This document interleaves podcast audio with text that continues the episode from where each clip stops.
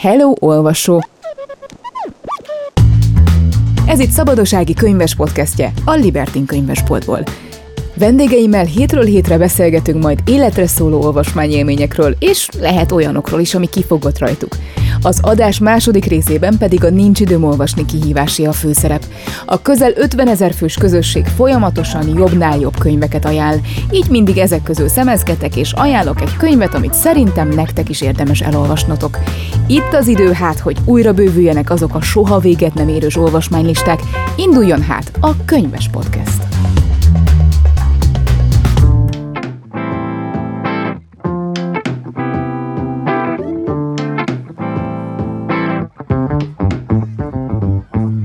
Imádok interjúkat készíteni, talán nem meglepő kijelentés ebből a székből, amiben ülök. Ha tehetném, akkor az összes kedvenc könyvem szerzőjével egyébként leülnék és elbeszélgetnék, de azért erre ritkán nyílik mód. És ha csak egyetlen embert választhatnék, akkor szerintem Rowlinggal, a Harry Potter szerzőjével beszélgetnék, aki velem szemben ül, szintén imád interjúkat készíteni, csak egy kicsit régebb óta űzi és egészen komoly szinten. Szokás őt a világsztár interjúk egyik hazai specialistájaként is emlegetni. Tíz évig volt a Magyar Narancs újságírója, ám idén tavasszal átigazolt az rtl.hu-hoz. Beszélgetésünk apropóját viszont nem a munkahelyváltás adja, hanem sokkal inkább a könyvek, na meg az írók. Nyáron mindig kell egy hosszú regény, ami, ami így áthúz ezen a 40 fokon, és az most úgy tűnik, hogy egy Zuckerman volt. Úgyhogy köszönöm Zuckermannak. Több tucat interjút készített, nem csak híres színészekkel, humoristákkal és zenészekkel, hanem világhírű írókkal is. Ezt a dolgot már leírtam magamba, hogy ez Woody Allen interjú nem lesz. Szóval sok mindenről azt gondolom, hogy nem lesz, mert kifutunk az időből, és amúgy se tudnám elérni. És akkor egyszer csak lehet Woody Allen interjú. Csak hogy néhány nevet említsek, Margaret Atwood, Paul Auster, Zadie Smith, Jonathan Franzen, vagy épp a nemrégiben elhunyt John le Carré. 38 kedvenc interjúja tavaly jelent meg a 21. század kiadónál, a Végszónak sem rossz című kötetben. Ezt néha így használtam, vagy, vagy talán nem is néha, hanem sokszor jobb nem jutott eszembe, hogy köszönöm az interjút, de előtte azért mégis végsz, ez végszónak sem rossz. Lehet, hogy angolul is használtam, lehet, hogy nem is a megfelelő. Tehát, hogy én értettem, hogy mit mondott, nem értették, de mindegy, akkor már úgyis mentek. De ezt egyébként 2016-ban megelőzte egy másik könyv is, egy másik kiadónál, annak mi az, hogy nagy menők volt a címe. Vendégem Köves Gábor. Gábor, te egyébként mennyire szeretsz interjút adni? Hát egy tízes skálán uh, hat. az nem olyan sok. az, ne, szerintem az nem, az nem, az hét és fél, legyen hét és fél. Oké, okay, remélem, hogy az interjú végére úgy lesz, hogy a mai beszélgetés az inkább akkor feljebb kúszik ezen a skálán. A kötet főszövege szerint, kismillió kérdésem van, de mondjuk akkor kezdjük így a könyvtől, és aztán eljutunk az interjú készítésig. A kötet főszövege szerint Margaret Atwoodot üldözted a legtovább. Végül aztán telefonon jött össze az interjú. Felidézett, hogy mi volt ez, és valóban így van-e, hogy őt üldözted a legtovább? Valószínűleg így van. Uh, igyekeztem az újságírói, vagy mondjam, nagyotmondástól távol tartani magam. Hát őt üldözni kellett. Meg ez amúgy is egy ilyen üldözős műfaj, mert sajnos nem úgy kezdik a napot a világhírű kortárs írók, hogy akkor a köves keresette már, és hogyha igen, akkor, akkor maradjunk. Egyáltalán nem így kezdik. Évek teltek el így egy ilyen Margaret Atwood üldözéssel. Ez a szakma vele járója egyébként. Ez nem egy, nem egy kirívó dolog. Az kirívó, hogy, hogy a végén sikerült megcsinálni, tehát valóban ott volt Margaret Atwood a volna a másik végén, amiben egyébként a, a kiadónak is, az ő magyar kiadójának is nagy szerepe volt. Tehát ugye az első egy-két évet ugye, a, hogy mondjam, ugye a vadonban töltöttem, úgy, úgy egyedül harcoltam, az, az nem volt olyan sikeres, tehát mindenféle ilyen külföldi ügynökök hálójában és egyebek, tehát könyvügynökökről van szó, tehát tegyük hozzá. És akkor lett egy stabil magyar kiadója, és akkor ők is beszálltak ebbe a harcba, és a végén így válvetve, de hát azért az ő ráhatásokkal egyszer csak Margaret Atwood szólt bele a telefonba jó volt, jó volt. Ez a pandémia a leg, legsűrűbb legsötétebb és legsűrűbb napjaiban volt, szóval hogy az úgy feldobta ezt a nem tudom hányadik hullámot. Nagyon érdekelnének a részletek, és egyébként is erre foglak majd kérni, hogy elsősorban nyilván, mint mondtam, a felvezetésben színészek, zenészek, humoristák is vannak a kötetben, akik közül van olyan, aki író, például Bödöcs Tibor, nagyon érdekelnének a kulisszák. Nyilván ebben az esetben mondjuk egy Ed Wooddal telefonon sikerült interjúzni, meg majd erre is szeretnék a későbbiekben visszatérni, hogy min készül az interjú, de hogy valami kulissza Ed Wooddal kapcsolatban, vagy, vagy a telefonon keresztül kevés dolog jött át, vagy valamit megtudtál olyat, ami, ami mondjuk így érdekes lehet, és az interjúban nem olvashatjuk, de plusz info. Az Ed Wood interjú könyvbeli változatában ugye az úgy kezdődik, hogy az a kis beszélgetés, ami lemaradt a, a narancsban közölt interjúból, szóval azt oda, oda betettem, az egy ilyen pic, tulajdonképpen ez a small talk, hogy, hogy, hogy hello, hogy vagy, hogy van a magyar nép, hogy van a régió egyebek, és akkor felmerült, hogy neki van egy, akkor valószínűleg mindenki, aki egy kicsit így, hogy mondjam, veszi a fáradtságot, tehát az interjú alá, jó, mi jut eszembe Magyarországról, és akkor neki is eszébe jutott valaki, és ez olyan, amikor külföldön jársz, hogy, hogy á, mondja valaki mondjuk New York közepén, hogy á, magyar vagy, és ismered Kovácsékat, és akkor tehát nem, nem ismered És Edward is vagy így volt, hogy említette egy magyar nevet, legalábbis egy magyar, magyar származású ismerősét, és akkor ezen egy el, el, elbeszélgettünk, hogy és megkért, hogy, hogy hát mindenképpen adjam át neki. Azt hiszem valahogy így történt, hogy mi beszélgettünk ennek a hírét, amit minden mai napig nem, nem teljesítettem, de de talán, tehát hogyha majd módonban áll, akkor, akkor fogok, fogom teljesíteni. Ennyi egyébként, tehát ez a small, hogy mi fér a small talkba, nyilván én már halálosan ideges vagyok ilyenkor, hiszen eh, előttem ez az interjú, amit egy évek óta ugye forgott a fejemmel. Neki könnyebb, hiszen ő naponta ad 38 interjút, sokat kell olvasni, tehát ez a, ez a kulissza. Neki sokat kell írni, nekem sokat kell olvasni, és akkor szerencsésen ez így találkozik egyszer. Tehát mondjuk egy Edfodal úgy interjúztál, hogy szigorúan minden könyvét elolvastad előtte? Minden könyvét el kellett volna olvasnom előtte, és nyilván nem olvastam minden könyvet, hanem termékenyszerzőről van szó, amit, ami, ami belefért. Nyilván a szolgálólány meséjét, a folytatását igen, mert az annyira központi helyen van az ő, az ő életművében, és hát az a fajta, ugye ez a tulajdonképpen minden korra ráillő ilyen politikai helyzet, ami a könyvben is megvan, és sajnos bármelyik hétköznapi napunkra is rámondható. Tehát, hogy az aktuál politika is megszabja az interjú irányát. Számomra ez egy ilyen kis ablak a világra. Tehát én is, tehát hogy amikor hogy beszélsz Kanadával, és a Kanadán belül az Edwooddal, akkor ugye a világgal beszélsz, pici Magyarországról. Azért is szeretem a kötetet, mert nagyon sok érdekes info van benne, amit szerintem egyébként a könyvmolyók vagy az olvasók szoktak szeretni, és például pont az Edwood interjúban mondja az Edwood, hogy csak a megjelenés havában az Egyesült Királyságban 250 ezer példány kelt el belőle. Szóval hogy azért tényleg olyan megdöbbentő számok vannak, meg, meg hát egyébként információk is a könyvben. Nagyon kíváncsi lennék, milyen volt Paul Osterrel a Brooklyni cukrászdában, mit kért, mit evett, meg, meg úgy, hogy milyen arc volt? Hosszú ideig őriztem azt a számlát, mert hogy hát én voltam a vendéglátó tulajdonképpen, úgyhogy én álltam a cechet, és a cech az most elő akartam keresni, és valahogy nem, nem lehet, hogy meg, és remélem, hogy megvan. Fehér bort fogyasztott ő, én természetesen abstinensen. Vettem részt az interjúban, sok izgulás, de ilyen jó, van ez a jófajta izgulás, amikor már, már odafele metróztunk a Brooklyn fele, hogy akkor most ez így összejön. Előtte én már beszélgettem vele telefonon, de hát ó, itt, lá, itt, itt látszik, hogy ég és föld a kettő, hogy amikor tényleg egyszer csak megjelenik az interjú alany a sarkon, úgy látod, hogy ő is csak ember, ez nagyon fura tehát kez, két kezek, két lába. Neked is, hogy emberként kéne viselkedni, nem egy hülye rajongóként, vagy aki így kapkod a levegő után. És ez az élmény, ez, ez tényleg egy maradandó. Tehát mindig ez a, ez a, ez a személyes, mert ugye egy telefonos most mire emlékszel? A hangra emlékszel, hogy előtte, utána mit csináltál, emlékszel, itt viszont az egész New Yorkra emlékszem, Brooklynra emlékszem, a cukrászdára emlékszem, nyilván Paul is emlékszem, és egy ilyen hátsó, egy elég kihalt cukrászdában, vagy, vagy éppen egy olyan időpontban találkoztunk, amikor szerencsére, mert az interjúnak az jó, hogyha nincs tömeg, és akkor egy ilyen hátsó traktusába leültünk egy ilyen, mint mondjuk a Bambi terasza körülbelül olyan, csak hátul ott dübörögtek a, a, a légkondigépek, és mi is dübörögtünk, tehát hogy a nagy irodalmi dübörgés volt, és ő elfogyasztott két, két pohár fehérbort, vagy fehérbort szeretett volna, de csak pesgő volt, vagy pesgőt szeretett volna, csak fehérbort, tehát nem a süteményen volt a hangsúly, az, az biztos. És akkor utána én, hát itt nagy vonalon, természetesen álltam a cechet, mert mi magyar újságírók, ha a Brooklyn cukrászdába tévedünk, akkor nagy vonalak vagyunk, tehát mint egy ilyen magyar úr.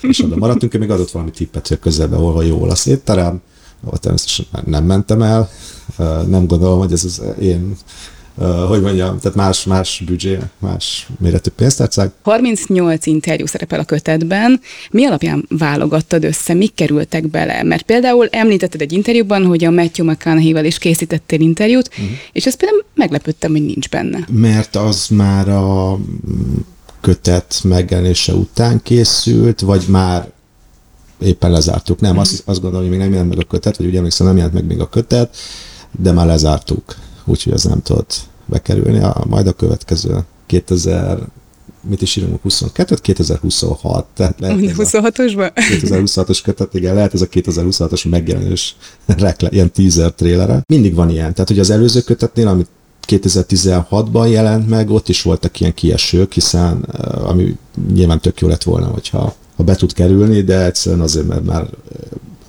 ugye a kötet már le volt zárva, és utána készült az interjú, sajnos pedig felszólítottam a világ nagy művészeit, hogy igyekezzenek a, az interjú adás, hogy beférjenek a kötetbe, de mint hogy a süket füleket találtam.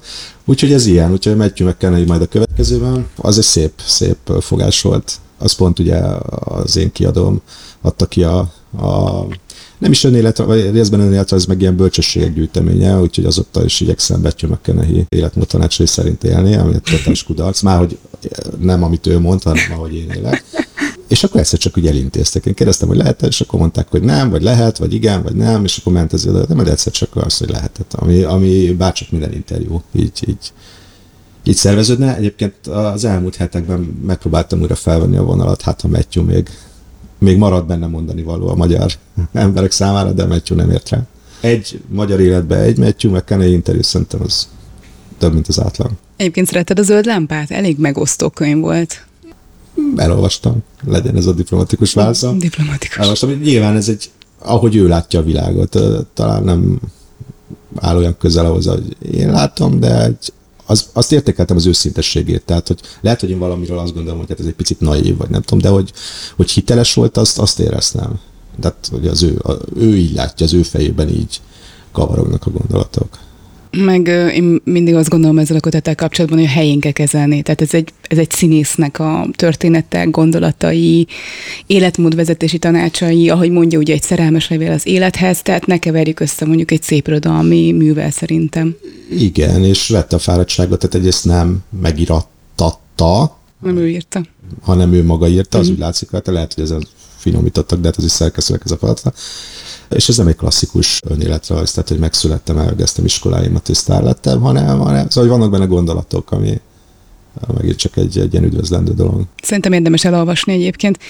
Melyik a kedvenc interjút akkor a kötetben? Ezt a kötelező kérdést muszáj feltennem, kíváncsi is vagyok. És akkor az én kötelező válaszom, hogy, uh-huh. hogy ezt, ezt nehéz, nehéz megmondani. Nekem ugye két szempont van, az egyik, hogy, hogy mi a végeredmény, a másik meg, hogy mi, tehát hogy élmény milyen élmény volt nekem. Nekem óriási élmény volt, tehát nem volt egy hosszú interjú, tizenvalahány percig tartott telefonon, egy, egy karácsony előtti talán pénteken a Woody Allen interjú, tudod, hogy megszülettem, elkezdtem moziba jönni, és akkor kis túlzásra azóta vágytam. Ezt készítesek, nem, ez így nem igaz, de hogy ez én azt, azt már, hogy mondjam, ezt a dolgot már leírtam magamba, hogy ez Woody Allen interjú nem lesz. Szóval sok mindenről azt gondolom, hogy nem lesz, mert kifutunk az időből, és amúgy se tudnám elérni. És akkor egyszer csak lehet Woody Allen interjú. És független attól, hogy mit gondolunk az ő magánéleti dolgairól, nekem ez egy, ez egy nagyon nagy dolog volt, és imádom a filmeit. Ezeken a filmeken nőttem föl a pandémiában, és ez volt az első, amit elővettem, akkor nézzünk Woody Allen filmeket, utána Hitchcock filmeket néztem, de sajnos Hitchcockkal már nem lehet interjút készíteni élményben nekem ez volt, tehát ez egy, ez egy ilyen kiugró. Utána, utána napokig... Uh, uh, Ilyen eufóriában voltál? Uh, igen, és itt hogy így, így derűsen mosolyogva néztem az életet, mm. ami, ami nem, nem szokásom egyébként, de egy Woody Allen interjú, ez, ez, ez csodát tesz az emberrel, így élettanilag is. Ed Wood is ilyen volt, de nem, nem fogható Woody Allen eufóriához. Most és Woody Allen egyébként jó fej is volt, tehát maga az interjús élmény volt, vagy a rajongásod, ami miatt mondjuk ennyire felértékelődik, vagy igazából bármit mondhatott volna, a tény, hogy felvette a telefont, és volt lehetőséget beszélgetni vele, az már eufóriát okot? Persze a rajongás az egy dolog, de, de akkor is interjút kell csinálni, hogyha bármilyen fokú a rajongás, meg, meg vagy ha nem olyan magas fokú a rajongás, tehát azért az élmény úgy adódott össze, hogy valóban az ő hangját hallottam, és felteszem, valóban ő volt, és nem egy robot. Ilyen is megesik ma már azért, hogy utólag derül ki, hogy mégsem azzal beszélt egy, egy politikus, akivel, tehát azért felmerül. Igen, igen. Ha, ha létezik egy Woody Allen robot a világban, az, az még izgalmasabbá teszi ezt a helyzetet. Tehát én ennek már örültem. Annak is örültem, hogy ugye ez telefonos interjú, ugye a technika működött. Tehát nem az volt, hogy valami, valami iszonyatosan kásás hangból kellett, hogy kiszűrjem. Ez pusztán a technika van, amikor így az embert hát finoman szóval megvicceli, a, és akkor ilyenkor lehet sűrűn anyázni, hogy, hogy ott neked volt 13 perced az életben, csak ennyi mm. adatot meg, és és kásás, és nem hallott, tehát hogy rendben voltak a dolgok, és akkor onnantól kezdve nagy zolva azt is mondhatnám, hogy, hogy hát lett egy ilyen kis beszélgetés. Ugye ezt tudják, hogy interjú, tehát hogy, hogy ő is tudta, mi a dolga, én is azt gondolom, hogy tudtam, hogy mi a dolgom, és ez született egy normális interjú, és ez, ez így volt a legjobb. Tehát én nem gondolom azt, hogy ez, ez egy minden idők legjobb interjúja, nekem, nekem ez egy nagy élmény, és ez jut eszembe rögtön, hogyha azt kérdezed, hogy hogy mi volt számomra, vagy mi áll a legközelebb a szívemhez. És úgy is, hogy ez sokat próbálkoztam, és sokszor lecsúsztam róla, vagy sokszor visszapattintottak, és hát mindig visszapattintottak, és egy váratlan pillanatban adott ez a lehetőség. Egy kis forgalmazó mutatta be itthon, ők sem nagyon biztak abban, hogy ez lehetséges. Tehát no, magyarán reálisan felmérték a, a lehetőségeket, és akkor egyszer mégis. És ez az és akkor egyszer mégis uh, érzés, ez az igazi ebben az egész interjúkészítési bizniszben. Ilyenkor a telefon interjút gyanítom rögzíted, és utána például így egy ilyen fontos erekeként őrződítottam ott, és így megmarad, és majd így nem tudom, 30 év múlva meghallgatom újra a Woody ellen hangját, ahogy velem beszélgeted. Mert amúgy szerintem egyébként meg menő, hogy van egy telefonhívásod Woody ellennel. így járnám a város. Az idős, az idős köves Gábor című regény. Tél van, nehezen járok már, és ugye kezemben egy egy hangszóró, egy jelen ordibál, és akkor a hangszóróba, és akkor csak megjön egy autó, és egy, egy ilyen szürke autó, és így elvinnének. Nekem a, az, hogy le van írva, az akkor mm. ez teljes ez a dolog, és akkor azt ha majd idős leszek, akkor majd ezekkel a leíratokkal fogok járni a városban. Persze, ezek el vannak mentve, de különösebb. Addig fontos, hogy el legyenek mentve, amíg ugye eljutok addig, hogy leírjam. Emiatt van, hogy két diktafonnal is szoktál, hogyha élőben találkozol interjú alanyjal, nem? Sőt, Tehát, telefonon is két diktafon. Hármat már nem, nem szeretnék, mert az, hogy felmerülne valami, de tudom, hogy pszichológiai probléma, vagy, vagy, vagy és akkor miért is négy? Szóval, hogy ez egy, ez egy megállíthatatlan dolog lenne.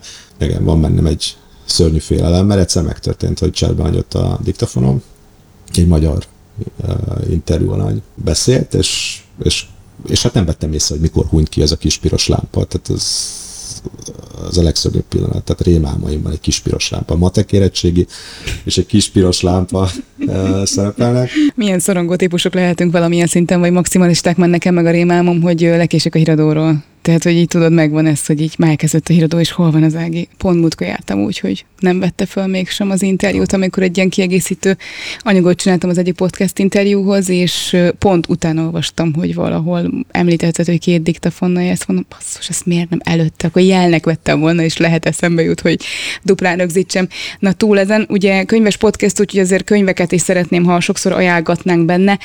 Woody Allen ugye rendező, viszont megjelent az Apropó nélkül címkönyve. Olvastad? Milyen volt? Olvastam, uh, hm, egy ilyen hosszas kitartott, hm, nyilván lehetett volna jobb is, vagy, vagy hát nem nyilván, de én úgy éreztem, hogy lehetett volna jobb is, az, az úgy is, hogy mondjuk, kicsit olyan válságterméknek tűnt, hogy akkor most nem tudok forgatni, akkor írok könyvet, de szerintem még egy gyenge Woody Allen memoár is sokkal jobb, mint az átlag memoárok többsége. Tehát én örömmel olvastam, és sokszor úgy éreztem, hogy igen, ez a poén, ez már el volt sütve, nem is uh-huh. egyszer, nem olvasnám el még egyszer, tehát nem egy, ha már Woody Allen, van egy interjú kötet, vannak ilyen számomra szóval olyan újságírók, akik olyan, olyan idilésem méltó helyzetbe kerültek egyszer-kétszer többször az életük során.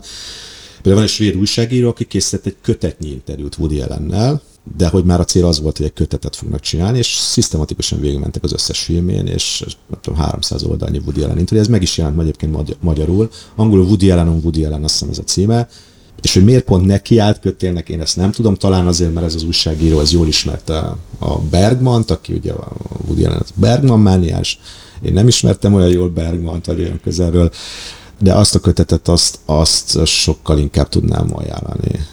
Ugye az, az még szerintem még azelőtt készült, hogy ezek a botrányok ilyen publicitást kaptak volna, de a filmekről van szó. Viszont az utolsó képkockáig megbeszélnek mindent, csodálatos. Most már kétszer merült fel a telefon interjú ténye, és ez olvasás közben is foglalkoztatott hogy mennyire alakult át ez a mai világban, nyilván a digitális technika miatt, és utána, amikor az első kötetedet sajnos nem tudtam beszerezni, mert beszerezhetetlen, de cuki vagy, hogy hoztál nekem egy példányt, miután kértem, és az első főszövege az, hogy rólad van szó, ha teheti, utazik, interjúzik pólósztárral egy brooklyni cukrászdában, Philip Rothtal egy Manhattani nappaliban, Lász von Tierrel egy kopenhágai házikóban, Eszterházival egy pesti könyvesboltban beszélgetett. És azonnal ez jutott eszembe, hogy azért ezek az igazán nagy pillanatok, nem, amikor személyesen tudsz velük találkozni. Ugye híres vagy arról is, hogy tényleg rengeteget költöttél arra, hogy repülőjegyek, re- rengeteg voltál New Yorkban is, hogy, hogy ez nem egy kicsit, nem tudom, szomorú helyzet, hogy egyre több a Zoom interjú, és nem csak a Covid miatt miatt szerintem, hanem hogy nyilván nem ér rá egy Woody ellen, nem ér rá egy Ed Wood, gyorsabb neki, hogyha nem 10 percre a nappaliában találkoztok, hanem mondjuk telefonon fölhív, miközben meg tök nagy élmény lehet személyesen találkozni ezek az emberekkel, ha belefér az életedbe persze interjúzóként. Én abszolút a Covid-ot okolom, persze mindenért a világban, minden rosszért, de, de ezért különösen azt én sem vártam el az élettől, hogy minden interjú a, nem tudom, az Edwood nappaliában lesz, vagy, vagy egy pesti cukrászdában, vagy akár egy brooklyniban, de azért volt egy ilyen egészséges egyensúly a brooklyni cukrászdák és a Zoom előtt ülés között, és ezt ez abszolút megszűnt. Tehát most már csak Zoom van, és, és no cukrászda, eh, amit én, én így fájlalok, és, a, és abszolút a Covid-ot okolom, úgyhogy ha a Covid egy, egy konkrét személy lenne, akkor kihívnám egy, nem tudom, egy francia krémesevő versenyre, szóval valami igazán megalázó dologra. Ez van, tehát hogy ezzel kell főzni. Én annak is nagyon örülök egyébként, tehát hogyha ha, ha Zoom-on bejelentkezne, abból a 120 emberből, akik most momentán üldözök, 10, az utazás klassz dolog, az, az mindig hab volt a tortán, hogy, hogy el lehet odáig jutni. Imádtam, és boldogan folytatnám. De gondold el, hogy, hogy ugye hogy mondjam, még a Covid előtti időkben is azért az, az, az, az nem volt egy természetes helyzet, és nyilván egy egészséges, hogyha tombol az egészség a világban, akkor is azért ugye ezek az emberek idegenkedtek attól, hogy, hogy leüljenek egy, egy idegen újságíróval, de az idegenkedésüknek legalább nem az volt az oka, hogy esetleg elkaptak tőle valamit. Most meg már ez is ott van, hogy ki tudja, hogy kövint egyet, hogy akkor ő mit kap el, szóval, hogy ez gyakorlatilag ez teljesen, ez teljesen megszűnt. Én most nagy bátran vettem magamnak egy októberi New Yorki repülőjegyet, mert meglátjuk, hogy sikerül-e ezt feleleveníteni. A... Le tudok-e vadászni e, szép magyar szóval bárkit, valakit, akárkit a, az engem érdeklő alanyok közül. Tényleg 120 valakit üldözöl, vagy csak túloztál? Túloztam, 140, sokakat, igen. És a nem kedvez a helyzetnek a nyári tuborka szezonnak szoktam hívni. Ők is valószínűleg nyaralnak össze egy picit jobb az arány, most valahogy nagyon. Vagy hát terjed a hír, hogy a, a két diktafonos köves, nem tudom, megint garázdálkodik a, a, az online térben, és, és így, mint a, mint a süssös sárkány, vagy csukódnak be az ablakok. Hirtelen. Nem tudom, de most, most elég rosszul, most egy kicsit olyan, olyan elégedetlen is vagyok, úgyhogy innen is üzenem, hogy, hogy, hogy tessék egy kicsit nem tudom, aktivizálódni, már ugye a világ, a, a sztárok felé. Ki az, akit most legszívesebben, akivel legszívesebben beszélgetni, akire úgy többször eszedbe jutott, hogy de jó lenne, ha ő válaszol. És most nem Stephen Kingre gondolok, akit mindig, mindig elmondasz, hogy így... Igen, mert mindig ő jut eszem, amikor így, így, így kétségbe esek, amikor semmi nem jut eszembe, és senki, Szóval nem mondhatom Stephen Kinget, ez egy nehezített pálya, akiket most üldözök, vagy hát egy-kettő nem adnék kötet. Bár ez is a nagy zoló, hogy nem adnék ötleteket másnak, mint hogyha más nagyon, akkor elkezdeni üldözni. Ú, de Jim milyen? szeretném. Szeretném, igen. De szeretném, igen. Tehát a, a nyugati világ legmenőbb őszes férfi frizurájának a, a viselőjéről van szó, és remek filmeket csinál. Az esélyeim szerintem úgy az egy és a két százalék között vannak, de az e-mail az nem kerül pénzbe, vagyis csak egy, egy, egy online előfizetést, hogy én megírom ezeket az e-maileket, és tehát Jim Jarmus, ha hallja, akkor jelentkezne.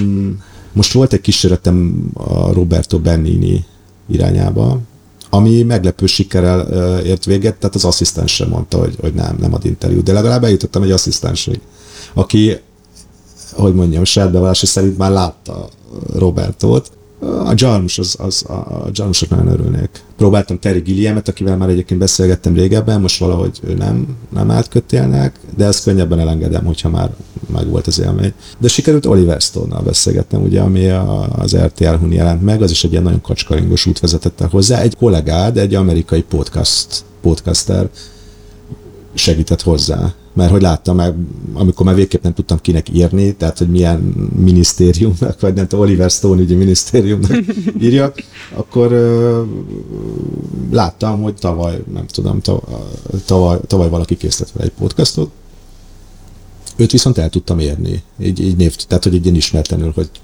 kedves XY, Betty, nem tudom ki, hogy itt vagyok én, egy magyar újságíró kollégát, és hogy esetleg összekötnél az Oliver Stone valamelyik emberével. A, és akkor ez is szó-szót követett, és, és ebből nőtt ki a... Tehát, hogy egy ismeretlen segített, és ez, ez marha jól tud esni, hogy vette a fáradtságot, akár azt az öt percet, meg azt, hogy itt egy ismeretlen kelet-európai űrgének segít, és ebből lett egy Oliver Stone interjú nekem, és ez, ez nagyon-nagyon jó érzés, hogy ja, ismeretlenek segítsége.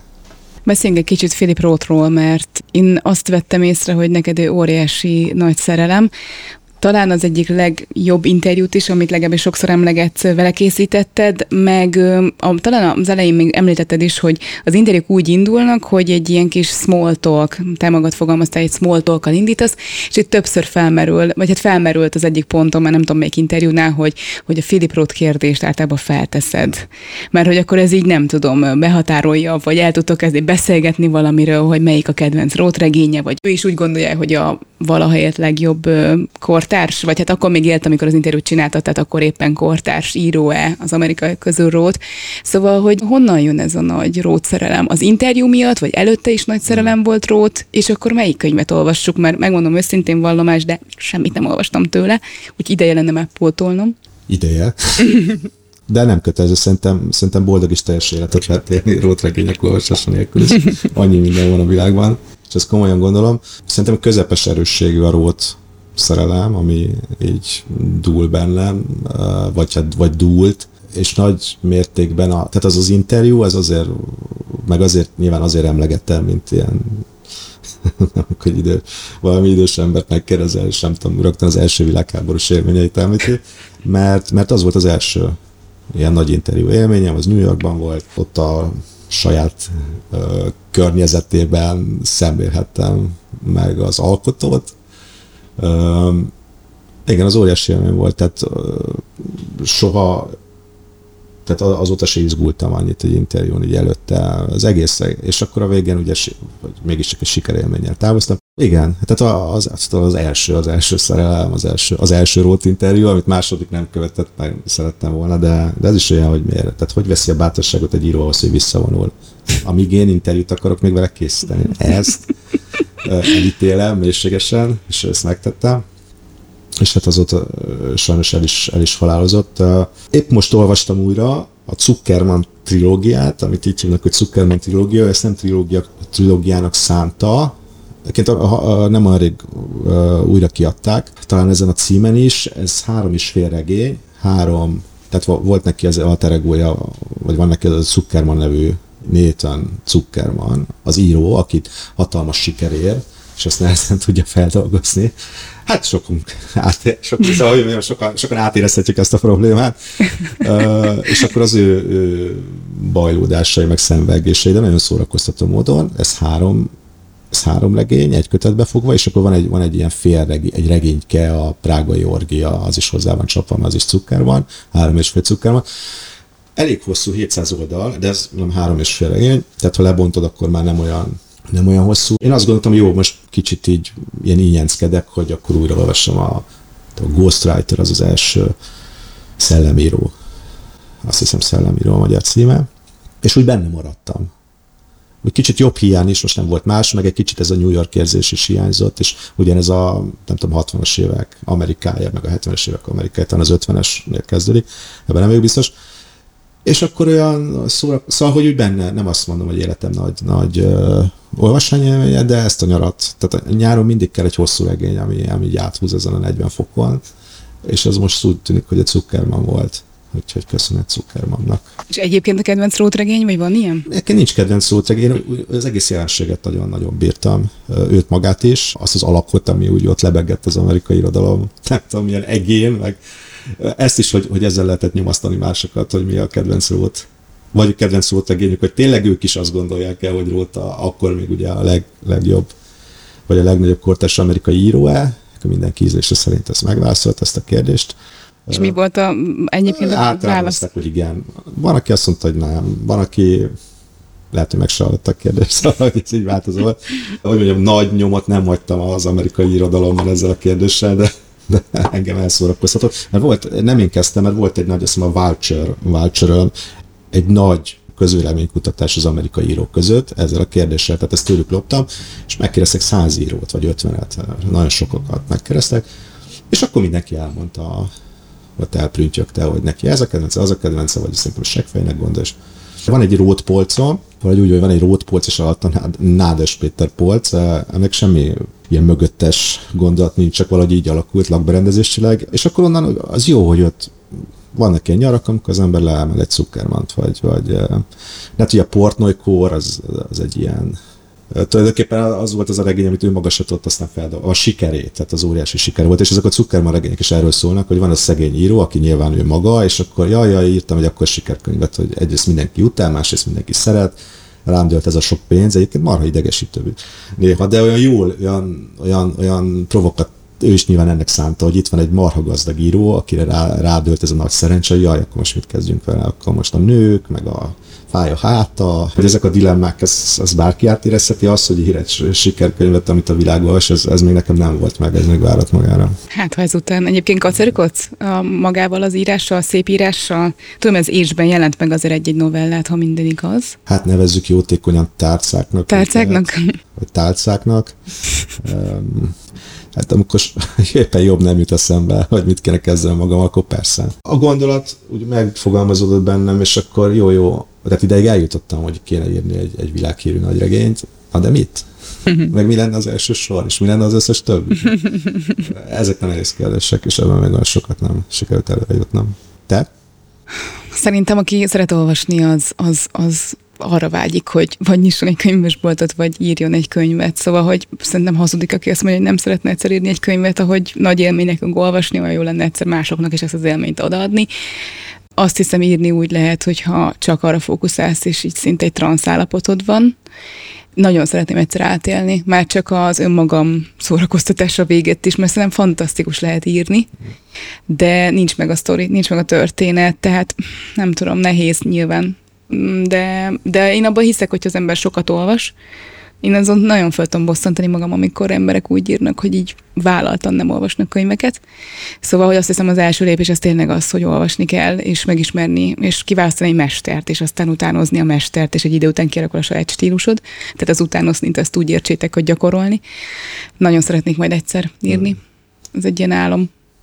De hát igen, ahogy mondod is kell, mi az első mondat, mi a sztori, mi a történet, és és azért nagyon sok íróinterjút is olvasok, ezért is szeretem a könyvedet, nekem nagyon inspiráló. Sokszor látom ezt a, elkezdtem, és aztán nem tudom, két év után kuka, és így fú, kicsit azért nyomaszt az a dolog, hogy milyen rossz lehet, amikor amikor tényleg beleírsz. Még például a Dragomán, akivel szintén van egy interjú, mondta nekem egyszer, hogy, hogy nincs olyan, hogy, hogy belebuksz, de aztán mégis ő is megtapasztalta, hogy belebukott egy könyvbe, és hogy ilyen elgondolkodtató, hogy tényleg eljöhet az a pont, amikor, amikor mondjuk így bele tényleg nyomtál éveket, és írod, és azzal kelsz, azzal fekszel, és aztán rohadtul nem sikerül megírni, de ennél lehet még rosszabb az, amikor meg nem sikerül jól és te azt hiszed, hogy jól sikerült, és megjelent. Igen, hát ez, ez, ja, ez egy, hát nem is szakma ez, hanem valami, valami egészen más. De szörny, szörny hangzik. Figyelj, olyan pozitív lett ez az interjú.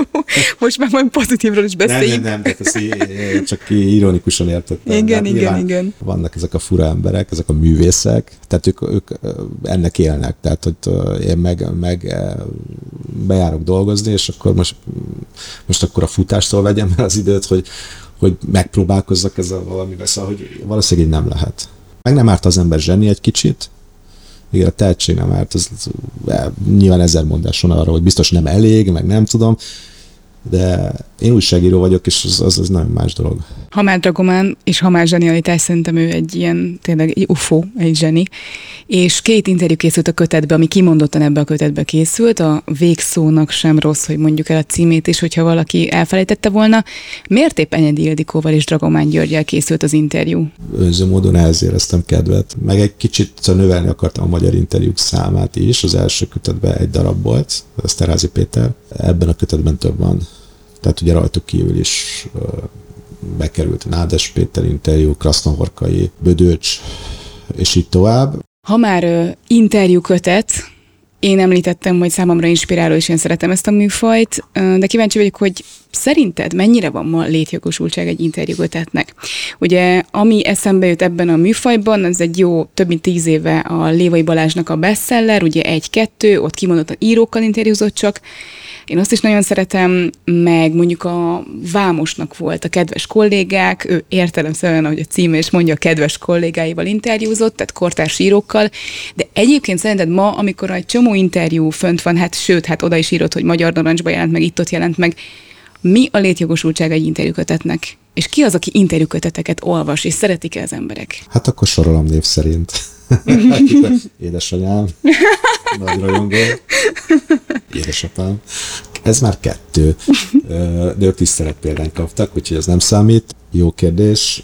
Hát remélem, hogy ezzel egy olyan a piaci írésre tapintottunk rá, ami eddig nem volt nem volt annyira kihasználva.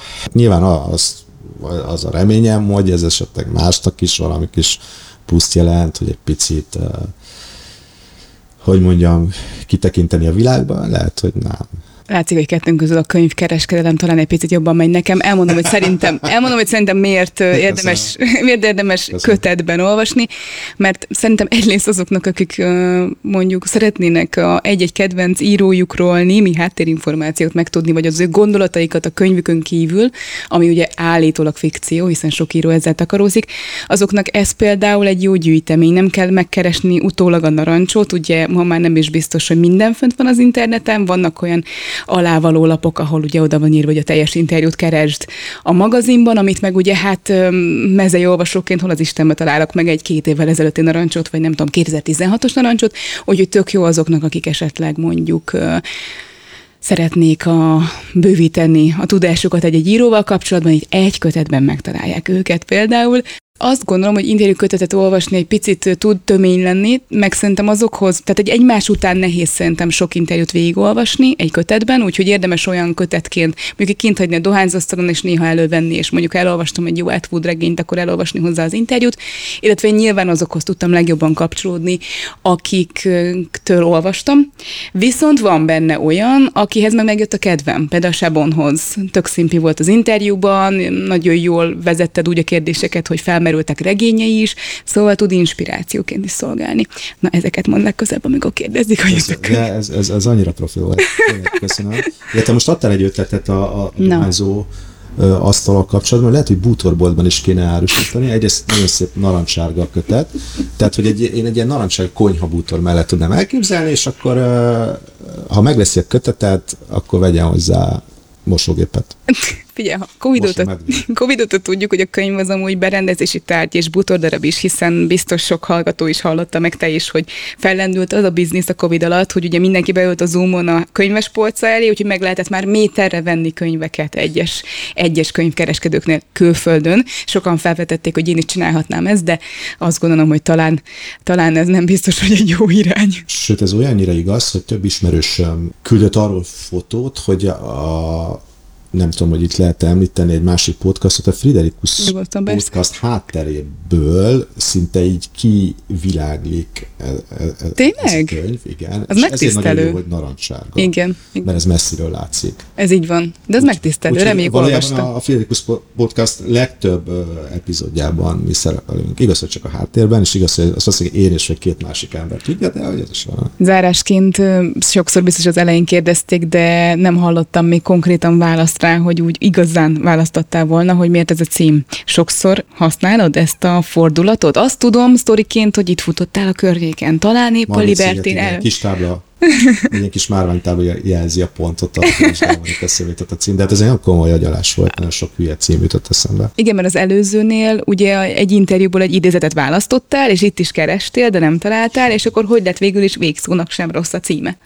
Ipattant. Ipattant a Margit szigeten. A, lehet, hogy már mondtam ilyet, hogy a harmadik, negyedik kilométer között, de az is az ötödik. Folyamatosan agyaltam rajta. Tehát ez egy cím, az, az, az, az baromi fontos. Próbáltam ilyen valami New Yorki, New Yorkra asszociáló dolgot, nem, ugye idegen szavak ne legyenek benne. De hogy valóban ezt, ezt, ezt néha így használtam, vagy, vagy talán nem is néha, hanem sokszor jobb nem jutott eszembe, hogy köszönöm az interjút, de előtte azért mégis végsz, ez végszónak sem rossz. Lehet, hogy angolul is használtam, lehet, hogy nem is a megfelelő. Tehát, hogy én értettem, hogy mit mondott, de nem értették, de mindegy, akkor már úgyis mentek. És lehet, hogy volt, volt bennem egy ilyen kis rezignáltság is, mert van ebben valami kis kétértelműség, hogy most mit ért ez alatt a, a szerző, aki jelen esetben én, én vagyok. Szóval van egy ilyen leköszönés dolog is, és néha, hogy, hogy megint csak egy kis vidámságot csempészek ebbe a beszélgetésbe.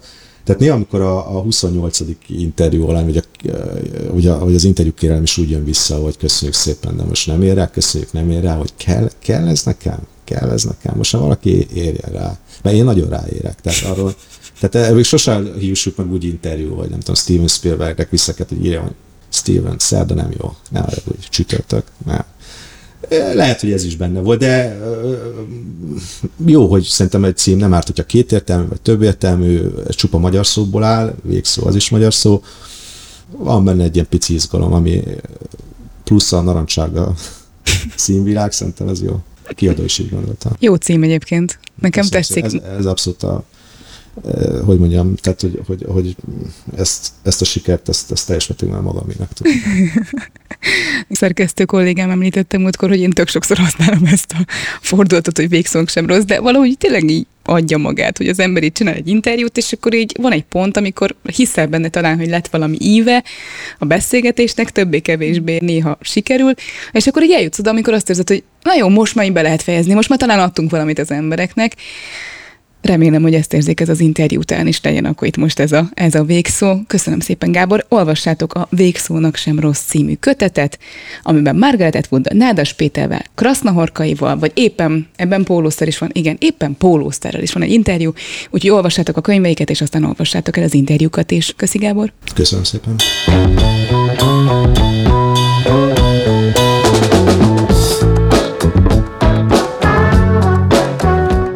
A Nincs időm olvasni kihívás 2017. januárjában indult, és mára egy közel 50 ezer főt számláló közösség vagyunk. Rendezvényekkel, magazinnal és egy igazi könyvesbolttal, ahol most ez a podcast is készül. Az elmúlt öt év során rengeteg visszajelzést kaptam azzal kapcsolatban, hogy milyen sokan találtatok vissza az olvasáshoz ennek a közösségnek köszönhetően, és rengetegen inspirálódtok innen, hogy mit olvassatok. Ezért arra gondoltam, hogy legyen ez az első közösség által szerkesztett podcast, így a könyvajánlóimhoz a NIOK tagok véleménye véleményéből is szemezgetek.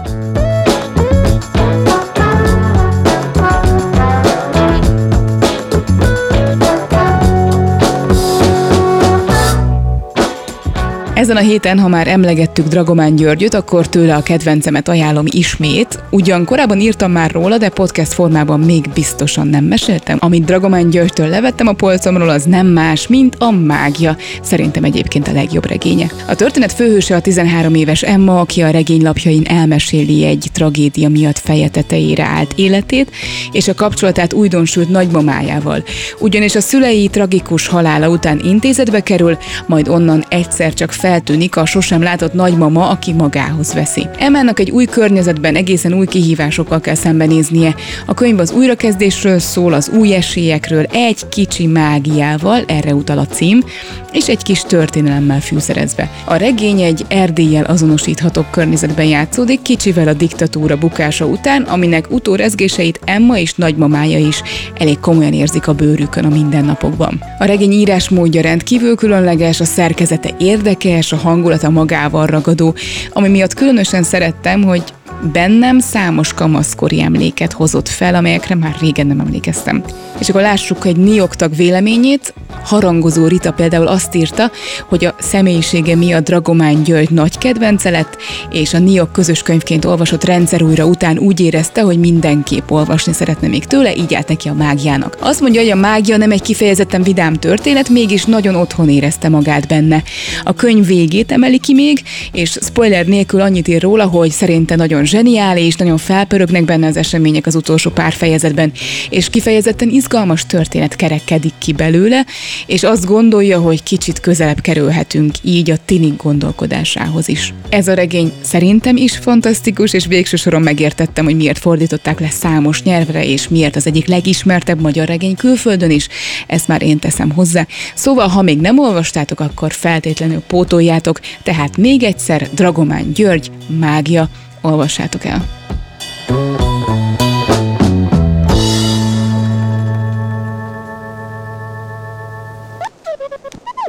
Sziasztok, Péter Fibori vagyok, és ez Szabados Ági könyves podcastje. Olvassatok, mert olvasás nélkül nem érdemes élni. Szabadósági könyves podcastjét hallottátok a Libertin könyvesboltból. Ha szeretnétek látni is, nem csak hallgatni, akkor irány a YouTube csatornám, ahol a teljes adásokat a könyvesboltból nézhetitek végig. Hogy ez a podcast és a hozzá tartozó képi tartalom megvalósulhatott, köszönet jár a Just Now csapatának. A műsor zenei és utómunka szerkesztője Szűcs Dani, a szerkesztő pedig Gajó Dorottya volt. Egy hét múlva újra várlak benneteket, addig is a könyv legyen veletek.